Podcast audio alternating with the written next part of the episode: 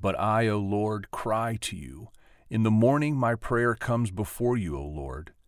Why do you cast my soul away? Why do you hide your face from me? Psalm 88, verses 13 and 14. Sometimes when I was trying to match a picture to uh, a psalm or what I was going to say about the psalm in the book, uh, I uh, act on sort of a counterintuitive plane. And what is pictured in the book uh, is a sunrise. Um, a sunrise that took place uh, on the Appalachian Trail in the state of Maine uh, on an August after an August morning. I awoke.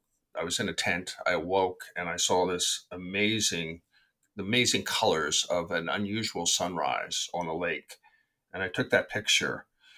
And I think it's here because the psalmist says, I, I, cry to you in the morning, my prayer comes before you. And oftentimes people will um, get sort of in a feel good mood, but there's no nothing uh, feel, feel, you know, good feeling, sort of, you know, the rainbowish uh, kind of feeling and what's going on in the psalm.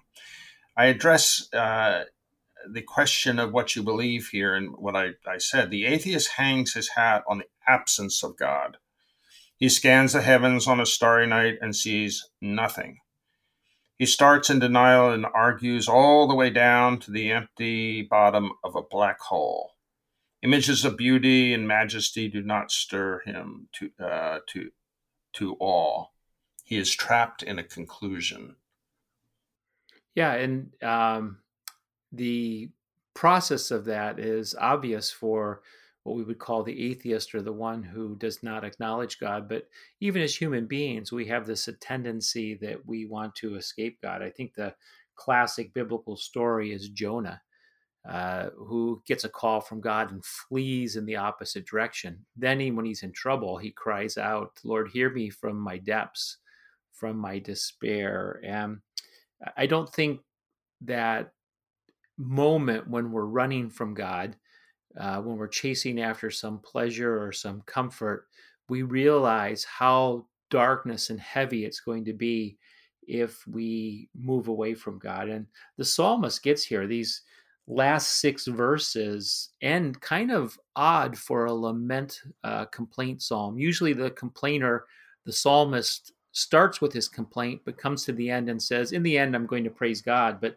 this one ends in darkness the psalmist is in darkness and his companions have even become his darkness in this time. This speaks to the long term sense of uh, feeling abandoned and having questions about what God might be doing or not doing in our life. Right. I uh, uh, last night I watched um, uh, Shadowland, which uh, there was a BBC film of uh, Joy, David Davidman and uh, C.S. Lewis. It's it's an amazing story, uh, but in their relationship, right after they marry, or right at about the time they marry, uh, she becomes afflicted with cancer, and the and the time they spend together is actually uh, painful, uh, painful in just about every way, and at the end of it, it uh, C.S. Lewis at the end of the thing, and I think you uh, uh, wrote about it in a a what was it, a grief observed? I think is the book. He writes about uh, losing Joy, who is really the first love of its kind. It, he was an unmarried man in his middle years when uh, he did marry her, and he fell in love with her actually. It was a kind of a friend. He was doing her a favor by marrying her so she could live in England with her children.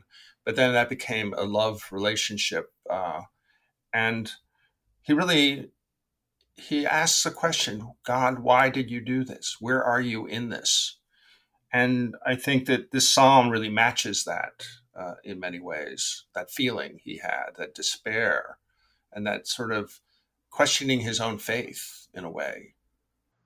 Yeah, it's a an amazing account and really helpful to people who have gone through suffering or in the middle of it. And uh, I highly recommend uh, Max McLean's rendition of this that he does in uh, New York theater, uh, or he travels as well around uh, the country and I think even to England as well. But it's an amazing depiction of the struggle that C.S. Lewis went through as he wrestled with suffering in the face of God.